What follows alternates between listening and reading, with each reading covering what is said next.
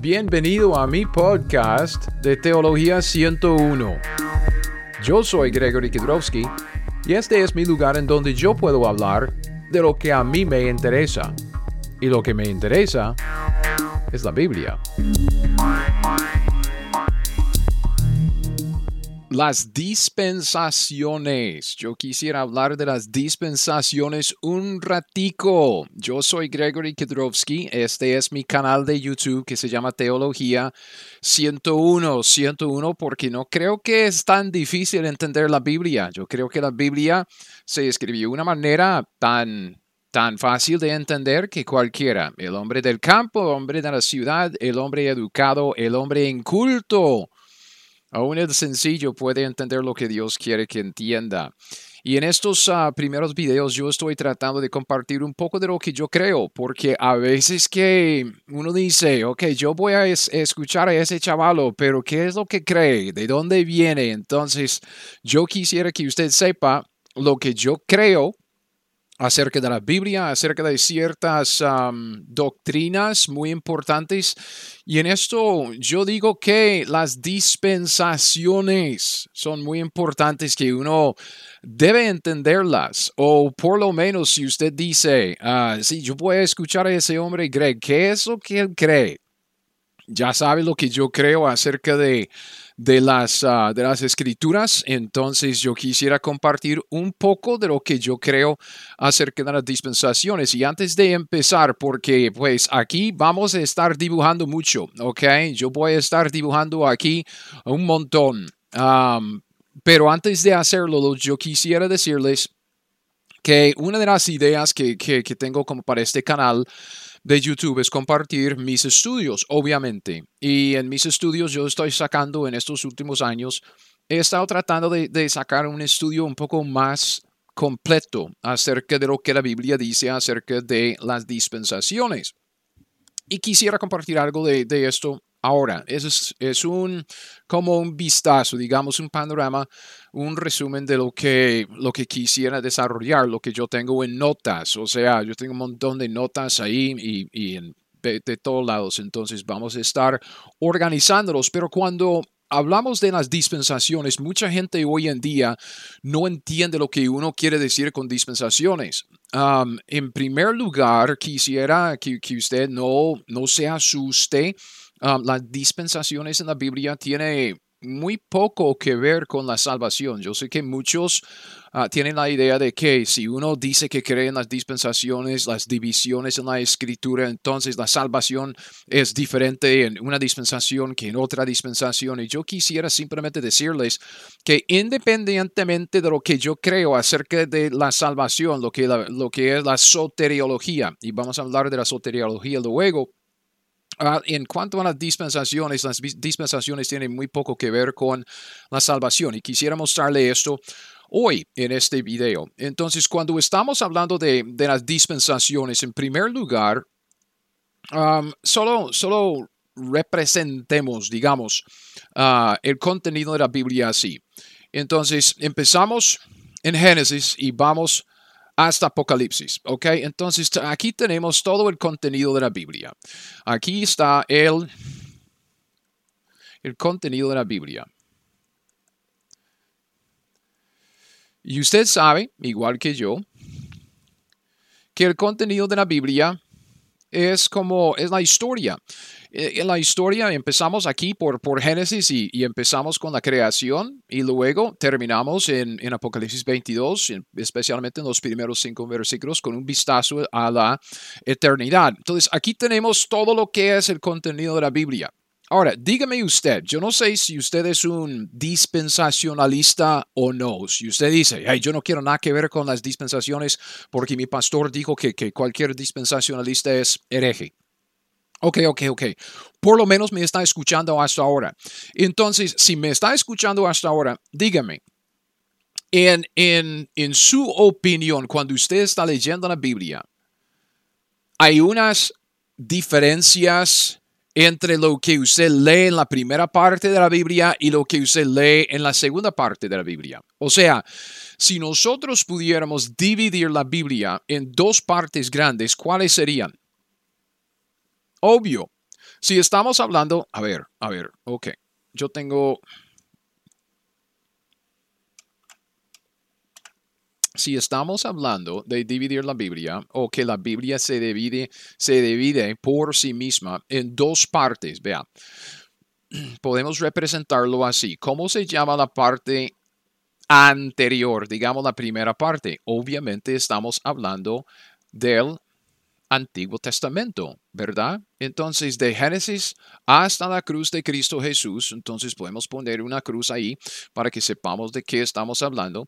Entonces, aquí tenemos Antiguo Testamento y Nuevo Testamento, ¿ok? Entonces, ya le di la, respuesta para la segunda parte. Entonces, en la segunda parte, ¿qué es? ¿Cómo, cómo llamamos esta segunda parte? Obviamente es el Nuevo Testamento. Entonces, uno dice, yo no creo en las dispensaciones, ok, espere, yo voy a explicar lo que yo quiero decir con esta palabra dispensación, ok, yo soy un dispensacionalista y yo voy a mostrarle por qué, pero es, es, es así de sencillo. Si usted dice que hay una diferencia entre, entre el Antiguo Testamento y el Nuevo Testamento, usted es igual dispensacionalista que yo. ¿Ok? ¿Por qué? Porque, ¿Por qué no estamos sacrificando animales hoy en día? Porque no es que estamos adorando a Dios en el templo, porque no es que nos convertimos en judíos prosélitos como en el Antiguo Testamento, porque por ejemplo en el libro de Levítico hay un montón de mandamientos acerca de los sacrificios que uno debe ofrecer y son mandamientos. Y si son mandamientos porque no estamos obedeciendo los mandamientos hoy en día, Dios mandó estos sacrificios en el Antiguo Testamento, ¿sí o no? Y si Dios mandó los mandamientos en el Antiguo Testamento, porque no estamos obedeciendo a esos mandamientos en el Nuevo Testamento. Y creo que pues la respuesta es obvia. Usted dice, hey, hey, estamos en el Nuevo Testamento. Cristo ya se sacrificó. Ok, si usted quiere la referencia, la referencia es um, Hebreos capítulo 9, los versículos 16 y 17. Ok, ya no estamos ofreciendo los, los, sacrificios de animales. ¿Por qué? Porque ya Cristo se sacrificó. Y también si quiere Hebreos capítulo 10 que habla del, del último sacrificio de Cristo, que ya no hay más, no hay más sacrificios, solo confiamos en lo de Cristo. Entonces podemos decir que hay un cambio del Antiguo Testamento al Nuevo Testamento en cómo es que el hombre se relaciona con Dios. Y fíjese bien en que este, esta relación ha cambiado debido a lo que llamamos testamentos. ¿Ok? Antiguo Testamento y Nuevo Testamento. ¿Ok? Un testamento es como un pacto que, llega a, a, estar vigente cuando uno muere. ¿Ok? Entonces, cuando Cristo muere, el Nuevo Testamento ya está vigente, ya empieza. Entonces, la relación con Dios que el hombre tiene se basa en los testamentos, o sea, los pactos que Dios hizo con el hombre, el antiguo y el nuevo. Ahora no estamos bajo el antiguo, estamos bajo el nuevo, entonces hay un cambio. Entonces, esta división, esta división básica Básica, básica. Usted dice, hay una diferencia entre el Antiguo Testamento y el Nuevo Testamento porque no estamos ofreciendo ningún sacrificio de animal. Obvio, ¿ok? Obvio. Entonces, e, esto es lo que queremos decir con dispensaciones. Nadie está diciendo nada, es, es, nada más. Es que una dispensación es simplemente reconocer lo que la Biblia dice, que el trato de Dios con el hombre es diferente. Antes, Dios se relacionaba con el hombre por medio de un sistema de sacrificios de animales. Cristo ya se sacrificó, entonces Dios no acepta a los animales. Hoy en día, si queremos relacionarnos con Dios, tenemos otra economía, tenemos otro sistema. Es el sistema de Cristo y su sacrificio en la cruz. ¿Ok? Entonces, cuando estamos hablando de dispensaciones, es así de sencillo. Hay diferentes tratos de Dios con el hombre durante la historia de Génesis a, la eternidad, hasta Apocalipsis. Ok, entonces si decimos hay, hay una diferencia entre el Antiguo Testamento y el Nuevo Testamento, y yo creo que todos reconocen esta división. ¿ok? Porque nadie está, bueno, entre, entre los cristianos en la iglesia, nadie está ofreciendo ningún, ningún cordero los domingos cuando llega a la iglesia. Yo le pregunto entonces, piense en el Antiguo Testamento. Si usted ha leído el Antiguo Testamento, dígame, de Génesis hasta la cruz de Cristo Jesús, hay una división, digamos, hay otra división, porque hay una gran parte del Antiguo Testamento que tiene que ver con, con algo, ¿verdad? Y si, si pudiéramos dividir, si queremos decirlo así, dividir el Antiguo Testamento en dos, podemos decir que aquí tenemos la ley de Moisés, ¿verdad?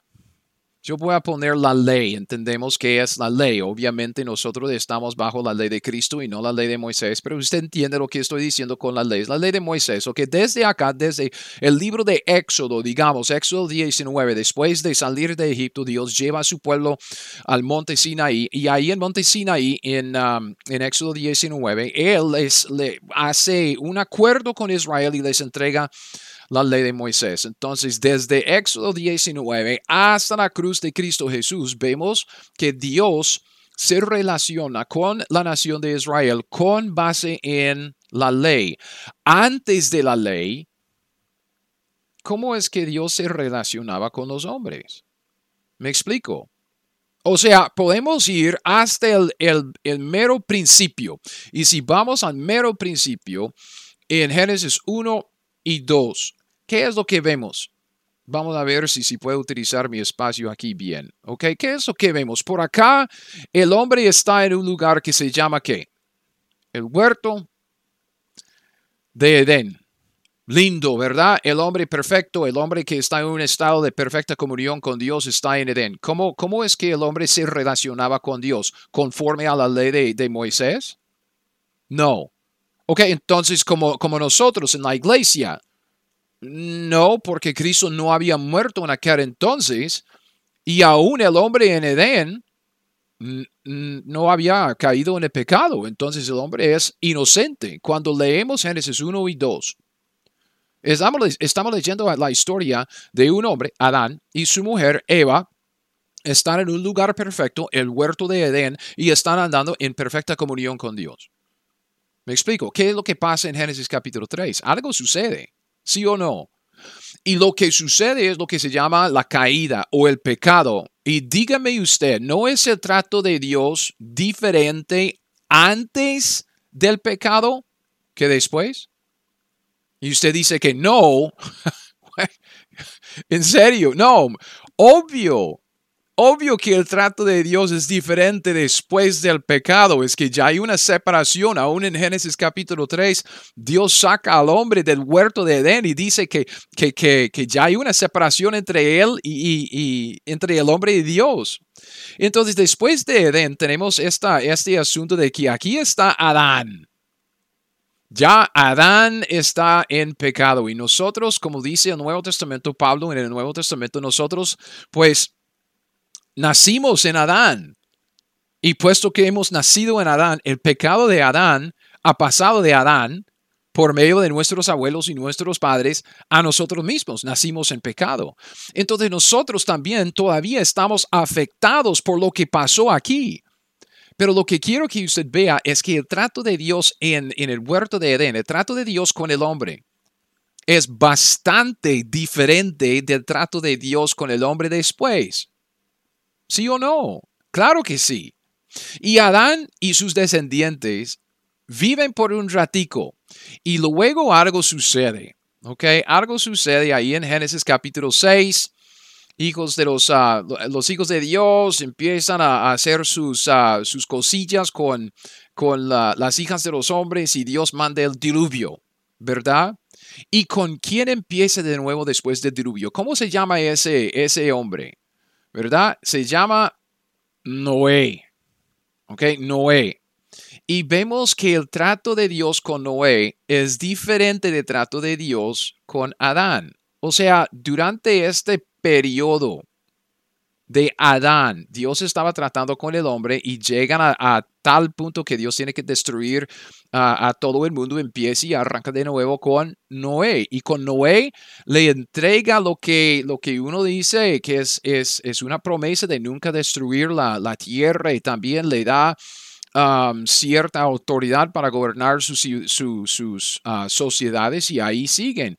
Pero después de un ratico otra vez, uno, un tiempo pasa y, los hombres, Dios dice que quieren que fructifiquen, que se multipliquen y que, que, llenen la tierra. Ellos no quieren llenar la tierra. Ellos quieren hacer una torre en Babel, una torre cuya cúspide ya va a llegar al cielo, lo que sea, para que no sean ah, esparcidos por toda la tierra. Entonces Dios dice, no me están obedeciendo. Yo quiero que, que llenen la tierra. Entonces, puesto que el hombre está de, de un solo idioma, Dios dice, yo voy a empezar de nuevo con la torre de Babel. Dios confunde las ah, lenguas y, los hombres ya, ya empiezan a esparcirse por toda la faz de la tierra. Listo.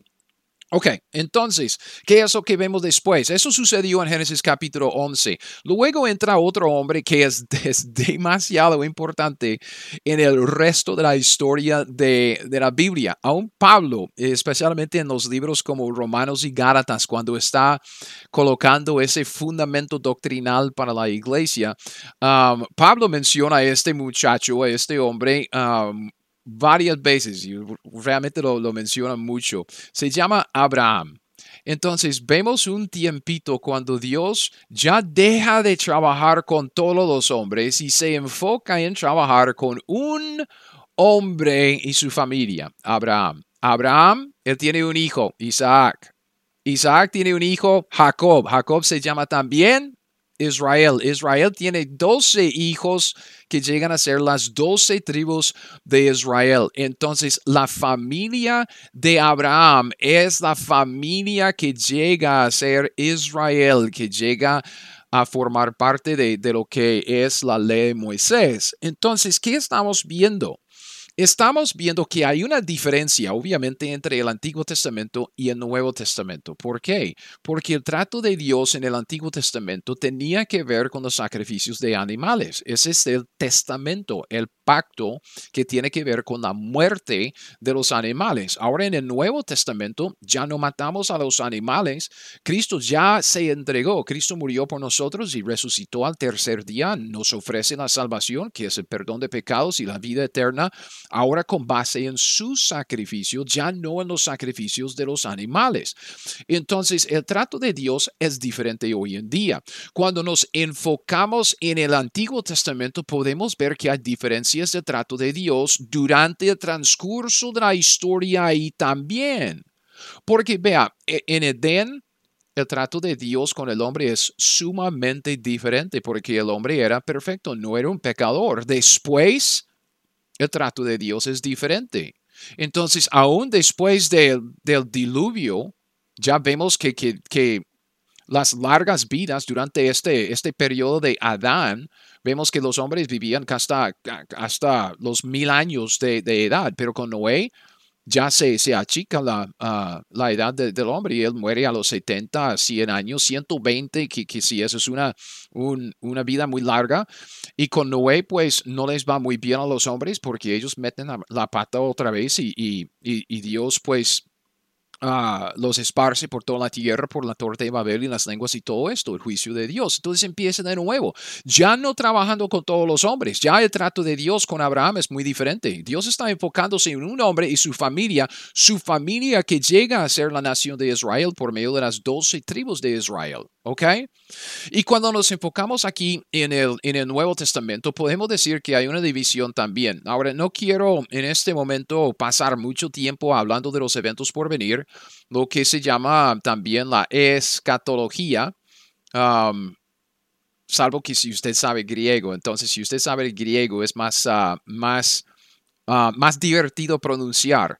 Ah, muchos dicen que es la escatología, ¿ok? Si usted sabe griego, sabe pronunciar la palabra, es escatología. Entonces, uh, es escatología. Ok, bueno. Entonces, es, es, una broma teológica. Ah, entonces, vea, cuando estamos hablando de, de, de, esto en, en, el Nuevo Testamento, obviamente estamos viendo que, que aquí estamos nosotros en la iglesia Después de la cruz de Cristo Jesús, ya Dios empieza a levantar la iglesia entre los gentiles y aquí nosotros estamos viviendo. Entonces yo voy a tomar un selfie y aquí estoy yo, aquí, yo, yo aquí, yo aquí. Y hablando mucho por YouTube, ¿ok? Gregory, ahí estoy. Entonces aquí estamos en la iglesia viviendo. Después de un tiempito Dios va a arrebatarnos, luego empieza lo que se llama la tribulación, Cristo viene, pero si usted se fija en la Biblia, hay un tiempo que viene de mil años, se llama el milenio mil años, milenio. Entonces, durante este tiempo, Cristo va a estar en la tierra físicamente reinando sobre el mundo con una vara de hierro sobre el trono de David. Pero después de los mil años que pasa, pues ahí empezamos en lo que es la eternidad eternidad. Ok, entonces aquí tenemos la, ah, los nuevos cielos, la nueva tierra, la nueva Jerusalén aquí en la eternidad. Esto es más o menos lo que, lo que uno dice es la línea de tiempo de una perspectiva de un dispensacionalista. ¿Y qué estamos viendo? Solo estamos, como dije al, en, el, en el primer y segundo video, cuando yo digo que este canal se dedica a la teología 101, es, es algo básico, es algo fundamental, es algo no, no tan difícil de entender. Es 101, es como, es como para empezar, usted lee la Biblia y ¿qué es lo que la Biblia dice? Bueno, la Biblia dice que hay una diferencia, hay una diferencia entre el Nuevo Testamento y el Antiguo Testamento. Cuando nos enfocamos en el Antiguo Testamento, hay una diferencia entre lo que, lo que tenemos como la relación con Dios y Adán en el huerto y después del huerto cuando Adán pecó. Y ahí vamos observando, simplemente observando, no interpretando nada, como, como aquí, cuando Dios empieza con la ley de Moisés, es, es algo pero tan diferente, tan nuevo, que, que eh, Dios les entrega 613 mandamientos. Así es como la ley consta, toda la ley de Moisés, 613 mandamientos, ordenanzas, preceptos, lo que quiera llamarlos, ¿ok? Y así empieza la relación con Dios, con la nación de Israel. Y si usted no lo cree, lee Deuteronomio 28 para ver cómo es que Dios se relacionaba con su nación, la nación de Israel. Ok. Con, con esto, esto es lo que, lo que digo cuando empiezo a hablar de dispensaciones. Estoy hablando en cierto sentido estamos hablando de divisiones, ¿ok? Divisiones en la escritura. No es tan difícil de entender, divisiones. Y reconocer, ¿ok? Que Dios está tratando con el hombre de maneras diferentes durante estas divisiones en la escritura, como en Edén y después de Edén, como durante la ley, como después de la ley, como durante el milenio, en la eternidad. Es un trato diferente. ¿Ok? Y como dije, no estamos hablando de la salvación, ¿ok? Si usted quiere, quiere saber lo que yo creo en cuanto a la salvación, la salvación siempre es por gracia, ¿ok? Siempre es por gracia. Si quiere empezar ahí, con, con, todo lo demás que viene, Dios no nos debe nada y nosotros, después del pecado de Adán, no merecemos nada de Dios, solo el infierno. Entonces, cuando estamos hablando de, la salvación, cuando estamos hablando de, de, Dios salvándonos, perdón, perdonándonos los pecados y dándonos vida eterna, ah, estamos hablando de, de una obra de gracia. Las obras que nosotros hacemos, por las obras, pues nos condenamos. No podemos salvarnos a nosotros mismos por las obras. Entonces, tranquilos, yo no soy uno que yo digo que por las obras el hombre merece la salvación. Jamás. Pues jamás. Por las obras el hombre ha ganado el infierno. Entonces, digamos que, que, que, en este momento no vamos a meternos en lo que es la soteriología, digamos la doctrina de la salvación, pero yo digo, yo creo que toda la salvación del hombre, desde Adán hasta el último hombre que necesita la salvación antes de la eternidad, es por pura gracia de Dios, no por los méritos de los hombres. Por los nuestros méritos merecemos el infierno. Ahora, ¿qué es lo que pasa? Yo quisiera regresar a este asunto aquí porque hay algo que, que quisiera compartir que creo que es interesante. Es interesante e importante también porque en Edén, cuando vemos uh, el, el, comienzo aquí en, en Edén, ahora a ver si puedo hacerlo recto así. Uh, Dios entra en un acuerdo con, con Adán. Okay, cuando, uh, cuando él crea a Adán, él entra en un acuerdo con él. Es, es digamos, si quiere leerlo, estamos hablando de, de Génesis capítulo 1. Creo que son del 26 al 28 y pues también dos del 15 al 17, ¿ok? Entonces, estamos hablando de que Dios entre en un acuerdo formal, un acuerdo oficial con Adán y le dice a Adán, Adán, yo quiero que usted señoree sobre los animalitos, sobre los peces del mar, sobre las aves del cielo y quiero que, que, usted y Eva fructifiquen, que multipliquen. Uh, que, que llenen la tierra, ¿ok? Entonces uno dice, ok, él tiene cierta responsabilidad.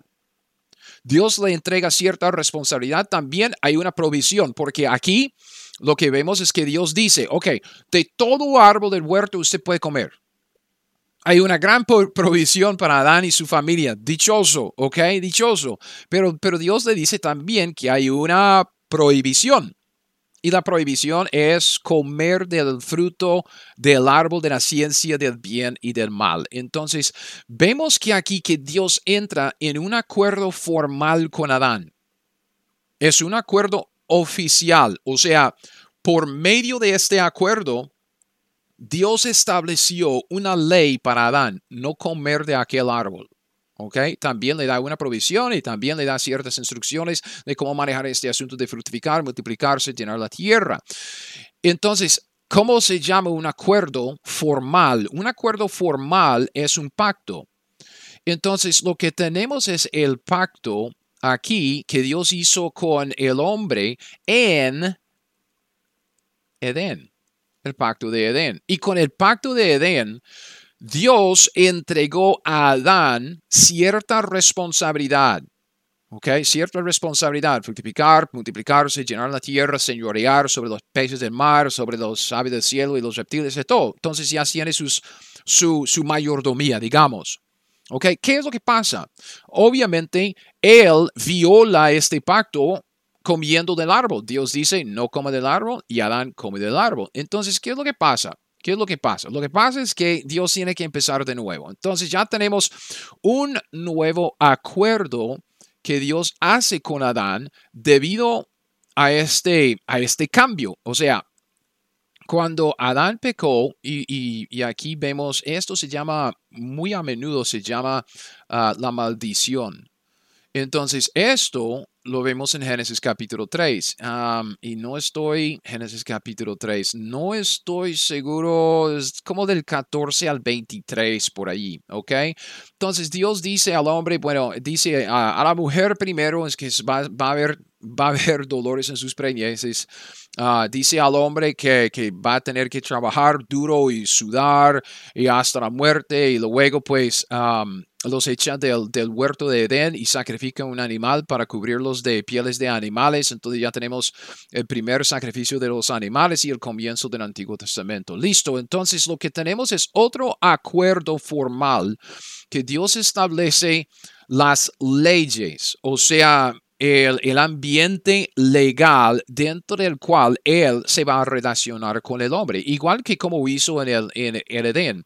Y este nuevo pacto, este nuevo acuerdo, podemos llamar el pacto de Adán, porque Adán es el principal, él es el que recibió este pacto principalmente.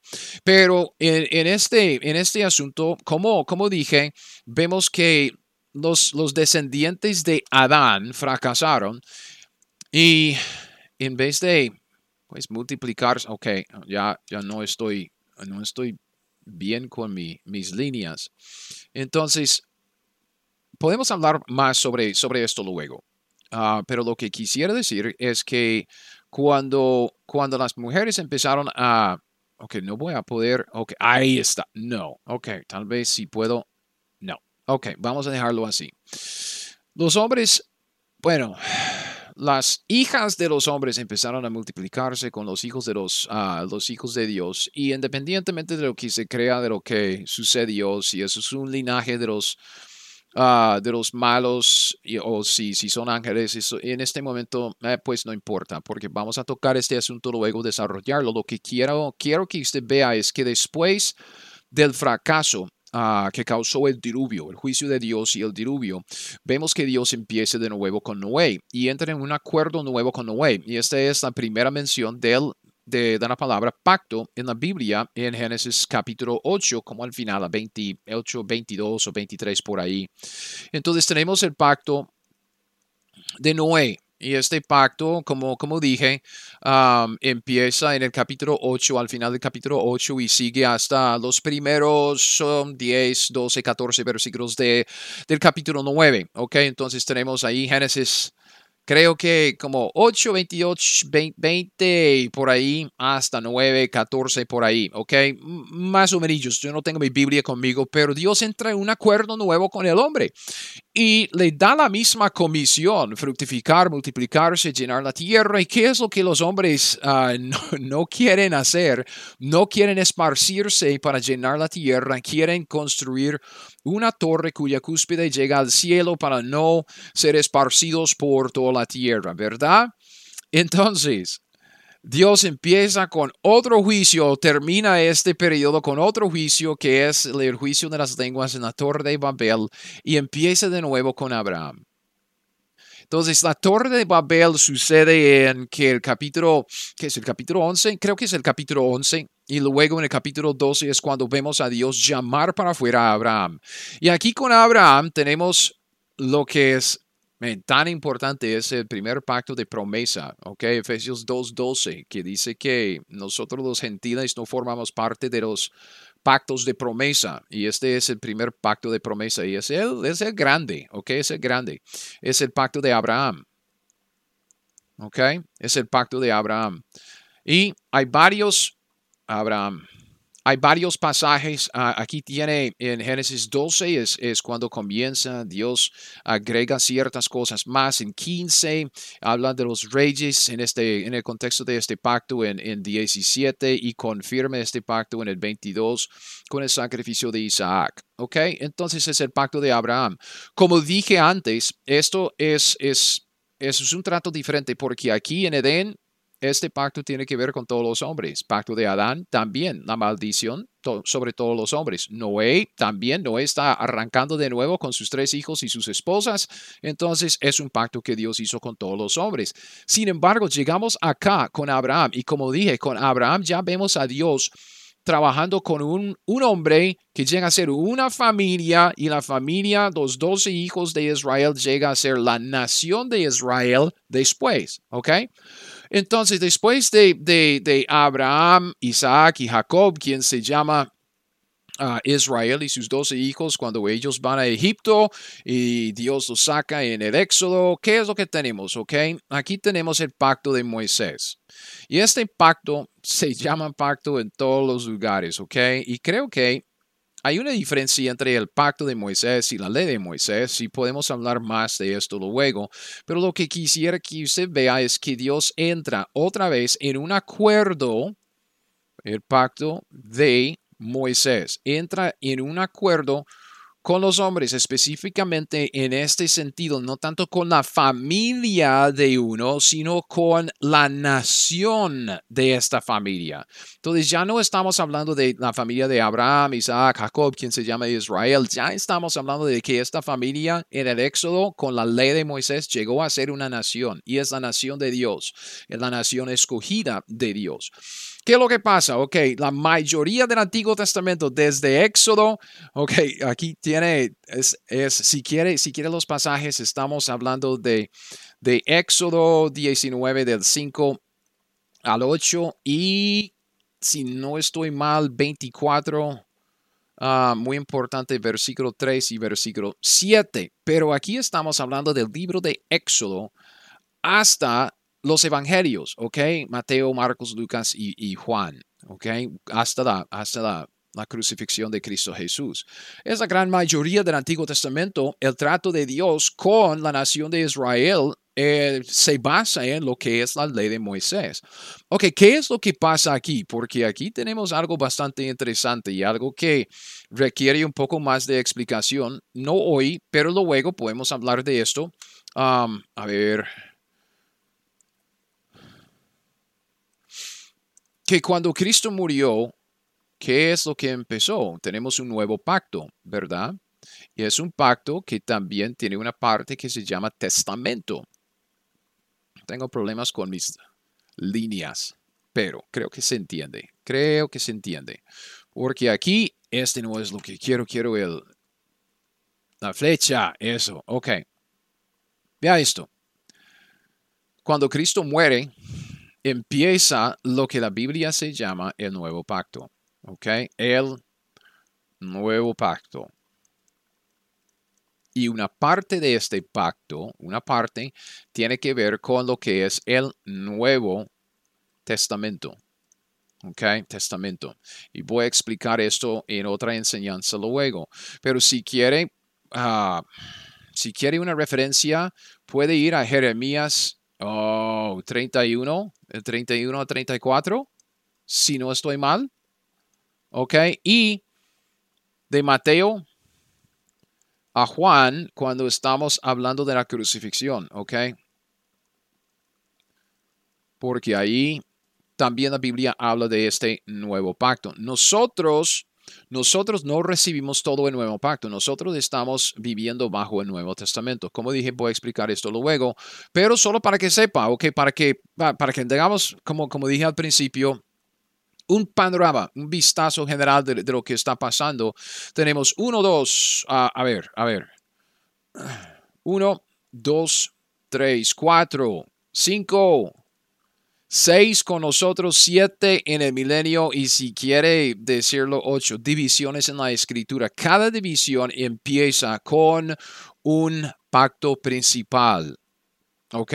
Y usted dice, ay, pero el milenio no empieza con un pacto Ah, un pacto. Sí empieza con el nuevo pacto porque si usted lee Jeremías 31, uh, del 31 a 34, usted va a ver que el nuevo pacto no empieza hasta, hasta aquí. Entonces, el nuevo pacto empieza en la segunda venida y luego se extiende por toda la eternidad. Nosotros estamos viviendo bajo el Nuevo Testamento y hay una, una diferencia y, se lo explico luego. Obviamente, el nuevo pacto, ¿ok? Empezó en ese sentido de, ser ratificado aquí en la, en la cruz de Cristo Jesús, pero vemos que no empieza hasta, hasta la segunda venida. Si quiere la referencia, usted puede ver Romanos 11, 26 y 27, si no estoy mal. ¿Ok? Entonces, este es el contenido de la Biblia. Hay divisiones en la escritura, ¿verdad? Divisiones que son autoevidentes. Uno dice Antiguo Testamento, Nuevo Testamento, antes del pecado, después del pecado, antes del diluvio, después del diluvio, antes de las lenguas, después de las lenguas, antes de la ley, después de la ley, antes de la cruz, después de... me explico. Entonces, solo estamos observando lo que la Biblia dice, solo estamos preguntándonos qué dice la Biblia. Leyendo la Biblia, uno naturalmente reconoce todas estas divisiones. ¿Por qué? Porque son autoevidentes en la Biblia. Es teología 101. No es tan difícil de entender. Ok, ahora, en todo lo que está pasando, uno dice, wow, ok, pero ¿qué qué desorden o qué, despelote de que hemos hecho los hombres, que un fracaso y Dios tiene que empezar de nuevo con un nuevo pacto y luego otro fracaso, otro pacto, otro fracaso y otro pacto. Y uno dice, pero ¿hasta dónde vamos con todo esto? ¿Qué es lo que Dios está haciendo?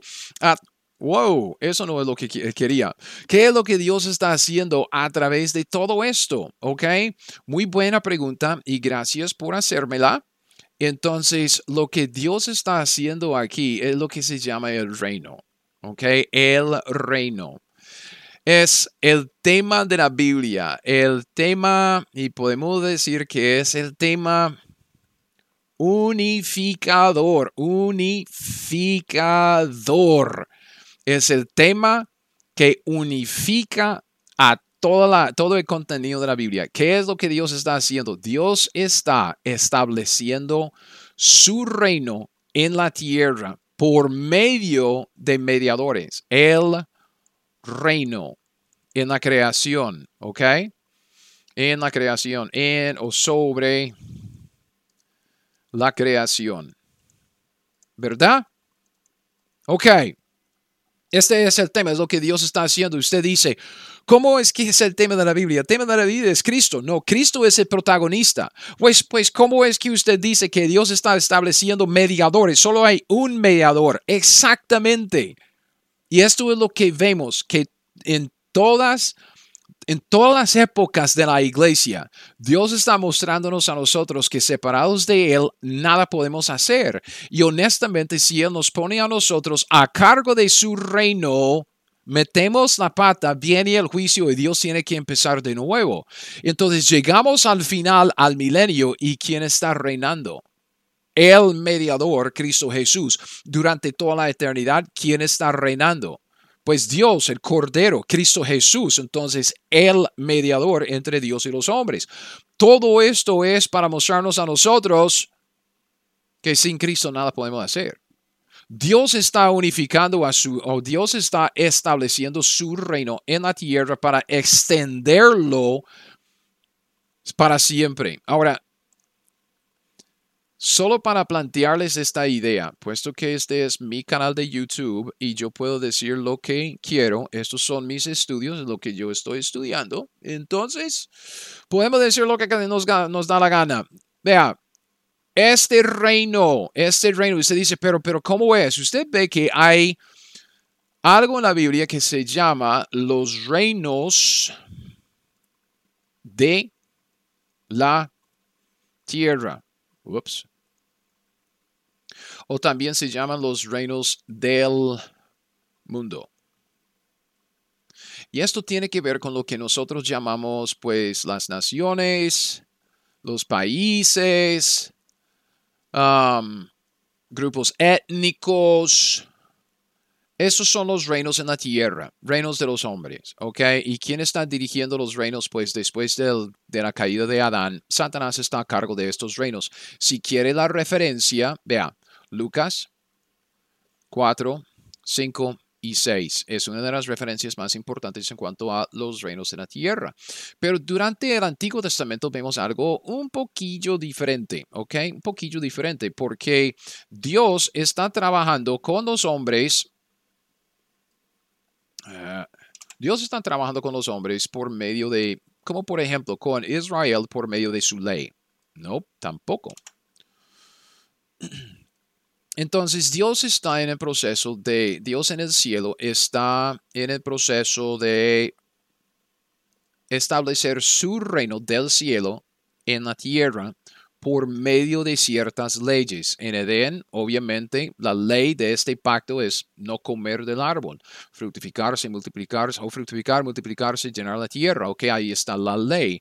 Adán también después ya tiene su ley de la conciencia, Noé, la ley de las, uh, de, gobierno civil Abraham y, luego pues obviamente la ley de Moisés. Entonces, en, en el Antiguo Testamento vemos los reinos de la tierra, obviamente hay países, hay hay reinos, reinos de los hombres, um, como Asiria, como Babilonia, pero también hay algo que se llama el reino de los cielos, ¿ok? De los cielos y es el reino de Dios desde los cielos sobre el hombre en un sentido físico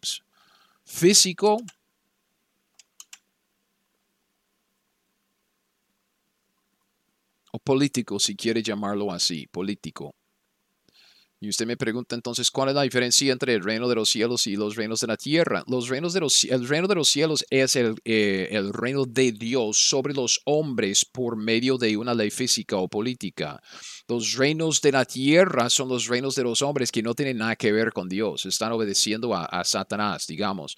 Pero hay otro reino también que ha empezado con el nuevo nacimiento y este es el reino de Dios porque es un reino espiritual, es el reino que vemos hoy en día. Nosotros no nos relacionamos con Dios por medio de una ley, digamos, física, política. No estamos extendiendo una, un reino físico y político como, como, David y Salomón. Nosotros estamos extendiendo, estableciendo y extendiendo un reino espiritual, predicando el Evangelio y haciendo discípulos de Cristo Jesús. Entonces, esto se llama el reino de Dios. Y vamos a hablar de esto uh, más luego para, para, para, ver, pero lo que quisiera que usted vea en este sentido es que en cuanto a las divisiones de la escritura, estas divisiones, cada división empieza, ok, cada división empieza con un pacto. Y vea, vea, vea lo, lo, que, lo que pasa. O si quiere, ok, para, para ponerle un, broche de oro, si quiere verlo así, uh, a ver, a ver, a ver, a ver, a ver. Un elemento más sobre todo esto. Um, si usted ha llegado hasta aquí conmigo, pues uh, felicitaciones y, y, usted dice, ah, ¿qué está diciendo este hombre? Porque en todo esto uno se pregunta, ¿ok? ¿Por qué? ¿Ok? ¿Por qué es que Dios está haciendo todo esto? ¿Por qué? Honestamente, porque ¿cuál es la razón por la cual, la razón por la cual Dios hizo todo esto? ¿Ok? Porque hay una cosa, hay un atributo de Dios que se llama la independencia. Dios es independiente, yo no, usted no. Es que no hay nada en esta creación que es independiente como Dios, porque yo dependo de, yo dependo de mi esposa para amor, yo dependo de mis hijos para mi, uh, uh, para mi, uh, mi jubilación, yo dependo del supermercado para mi comida. Ok, dependo de otros. Dios no depende de nadie. En la eternidad pasada, Dios no estaba ahí solitario y como que quería un amigo, entonces hizo a Adán y ahora como que se realizó. No, Dios estaba completamente contento, independiente, no necesitaba nada de esto. Y, honestamente, si usted se fija, desde Génesis capítulo 3 hasta, um, ¿qué? ¿qué podemos decir? Apocalipsis 21. Nosotros hemos causado a Dios ¿Qué? Tanta molestia, tanta tristeza, tantos problemas y tanto dolor hablando de la cruz. Y uno dice, ¿por qué lo hizo? ¿Por qué lo hizo? ¿Cuál es el propósito de todo esto?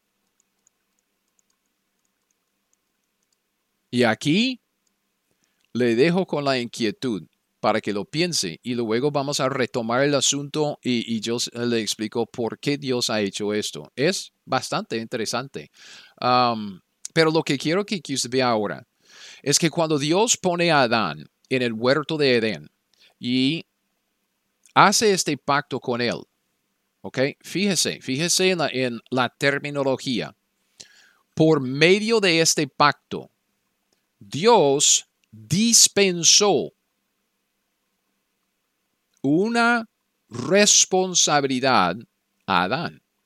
Fructificar, multiplicarse, llenar la tierra, no comer del árbol, hay provisión. Me explico. Por medio del pacto, Dios dispensó lo que podemos llamar una mayordomía. Y Adán puede ser fiel en su mayordomía que, que Dios le dispensó o no. Y obviamente la respuesta es no, ¿ok? ¿Por qué? Porque el hombre pecó, desobedeció a Dios, fue infiel en su mayordomía. Entonces, con un nuevo pacto, el pacto de Adán, capítulo 3, lo que muchos llaman la, la, maldición, pero hay mucho más que maldición en ese pacto. A través de ese pacto, ¿qué es lo que Dios hace? Dios dispensa una nueva responsabilidad a Adán y a sus descendientes ellos llegan a ser los mayordomos del reino de nuestro Señor en la tierra, de dirigir los asuntos de Dios en la tierra tal como Dios quiere y fracasan. Viene el diluvio y ¿qué es lo que pasa?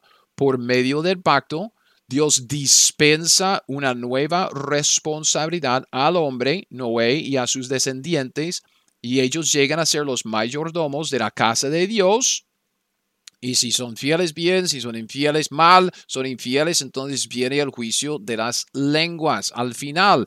Luego, a través del pacto de Abraham, Dios dispensa una nueva responsabilidad a Abraham y a su familia y ahí seguimos. Entonces, vemos el pacto de Moisés que también dispensa una responsabilidad, se llama la ley de Moisés y ahí vamos, ¿ok? Honestamente llegamos hasta aquí a Conías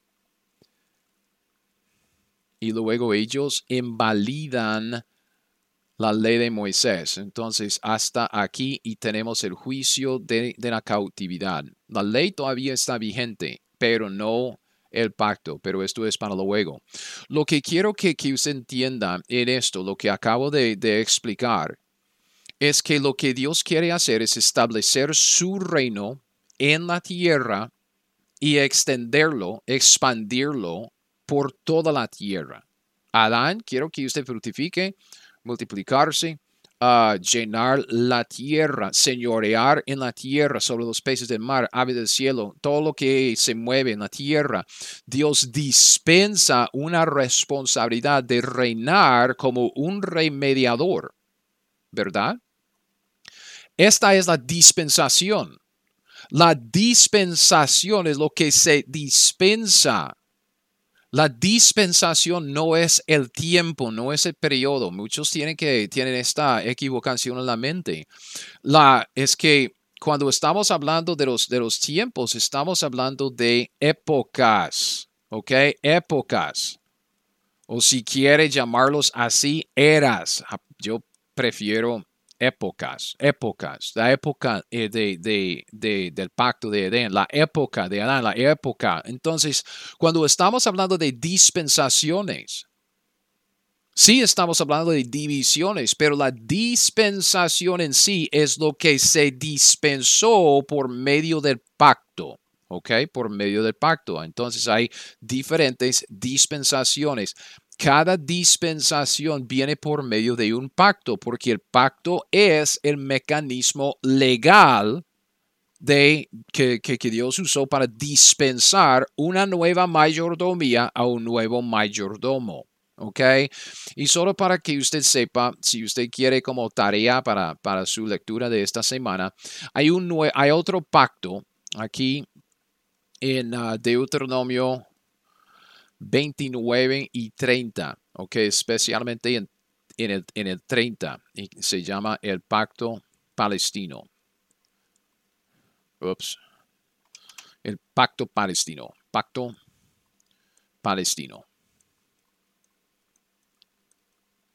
Es un pacto que, cabe dentro del contexto del pacto de Moisés, pero también tiene, que, tiene mucho que ver con el trato de Dios ah, con los hombres. Entonces, este pacto es uno de los pactos claves. Solo para, lo pongo aquí para que usted lo tenga en mente si quiere leer estos pasajes bien, ah, pero es, es un pacto sumamente importante.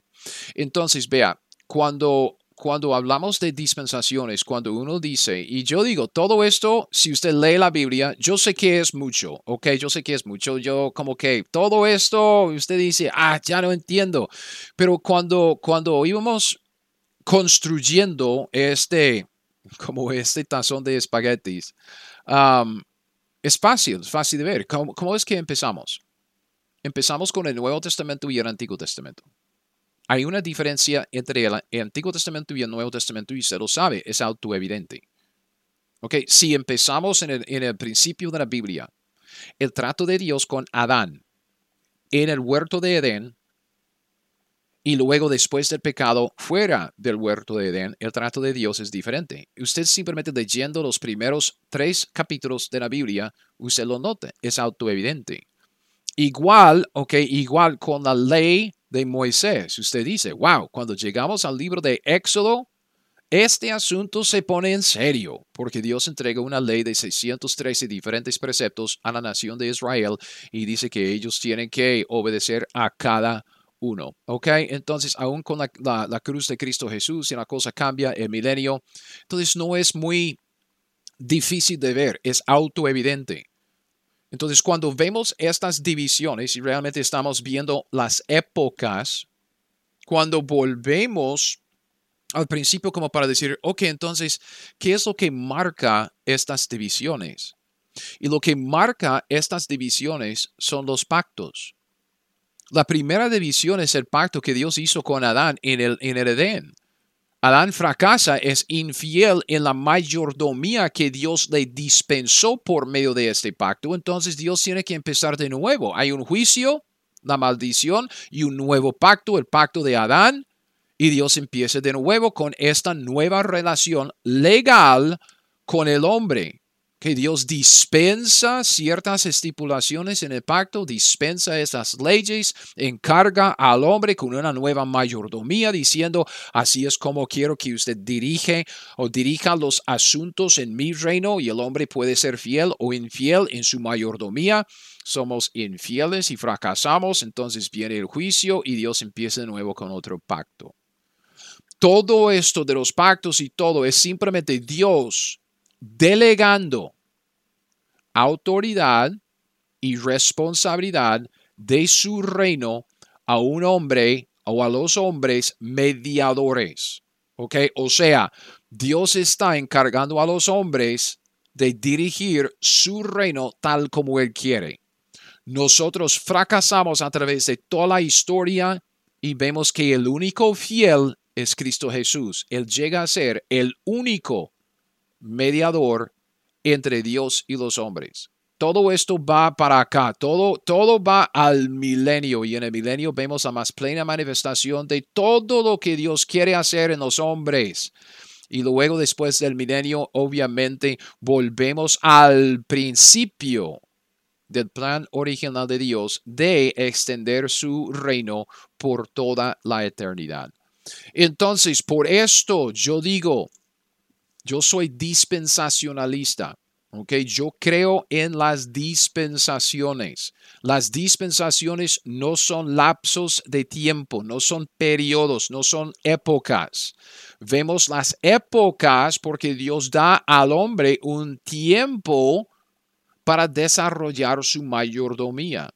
Las divisiones en la escritura, hasta siete, ocho, eh, cuantos sean, las divisiones se deben a los pactos. Y hay un cambio de pacto por el fracaso del hombre y el juicio que, que esto trae de parte de Dios. Después del juicio, Dios empieza de nuevo con otro pacto y ahí, por medio del pacto, dispensa la mayordomía a un mayordomo y ahí seguimos. Todo esto para establecer y extender su reino en la tierra y extenderlo por la tierra para siempre. ¿Ok? Y como dije, vamos a hablar de la razón por todo esto luego, de que Dios no necesitaba hacer esto, entonces, ¿para qué lo hizo? es, es bastante interesante. Entonces, yo soy dispensacionalista, yo no sé de usted, pero espero que usted entienda mi posición, lo que yo veo en la Biblia. Yo creo que todo esto, todo esto, si, si estamos poniendo palabras y términos aquí que, que uno no entiende, está bien. Lo que quiero que usted vea es que todo esto es autoevidente en la Biblia. Tan evidente como la división entre el Nuevo y el Antiguo Testamento. Entonces, yo, pues, yo voy a sacar una, una imagen de esto y voy a subirlo, pues, si usted quiere repasar las notas y todo. Yo no tengo notas de estudio, nada escrito. Todo esto ya, ah, lo que tenemos escrito es esto para, para este estudio. Entonces, gracias por su tiempo, por haber llevado este tiempo conmigo. Yo sé que estamos ya casi a una hora, pero espero que, que ha sido de bendición y para su edificación por medio de Cristo Jesús, su Espíritu y con base en la Escritura. Ok, como siempre, aprendamos la Biblia. ¿Para qué? Para hacer lo que ella nos dice. Gracias a Dios. Gracias por escuchar mi podcast Teología 101. Ahora, si usted quiere las notas de este estudio o de cualquier otro estudio que he sacado, Todos mis estudios están disponibles en mi sitio web, teología101.net. Es teología101.net. Y con esto lo dejo. Hasta el próximo. Siga fiel, aprenda la Biblia y haga lo que ella le dice.